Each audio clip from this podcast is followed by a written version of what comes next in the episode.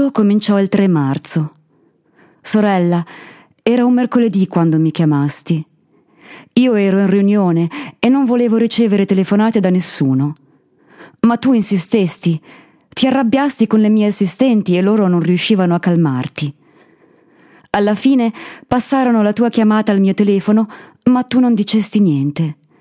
Piangevi soltanto e io iniziai a sudare. Mi immaginai come le lacrime cadevano per terra e come tenevi la testa fra le mani. Non ce la facevo più quando improvvisamente rompesti il silenzio. Ciao, come stai? Sono occupato, come hai fatto a trovarmi? ti chiesi. La verità è che è stata pura fortuna. Ti sei nascosto bene, però un giorno ho trovato nelle notizie degli articoli sui tuoi scandali e ho scoperto dove vivevi. Cosa succede? Perché mi chiami? ti chiesi arrabbiato. Mi sposo e devi venire. Dio mio! esclamai troppo forte e dovetti uscire dalla riunione. James, ascoltami. La sera che te ne sei andato, siamo scappati insieme dalla finestra e io ti ho accompagnato alla stazione. Eravamo sulle scale quando mi hai promesso che saresti tornato un giorno e mi avresti portato con te.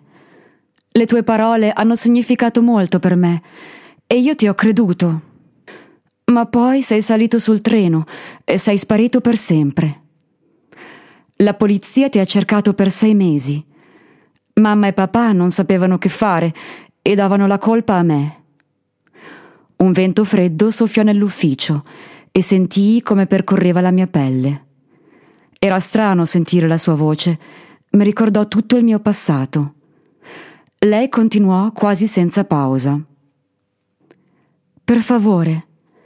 Il matrimonio è il 28 maggio, a mezzogiorno. È un sabato. Ti manderò il mio nuovo indirizzo. Non accetto scuse, disse, e attaccò il telefono. Improvvisamente sentii un dolore allo stomaco. Corsi al bagno, mi buttai sul lavandino e vomitai. Qualcuno bussò alla porta.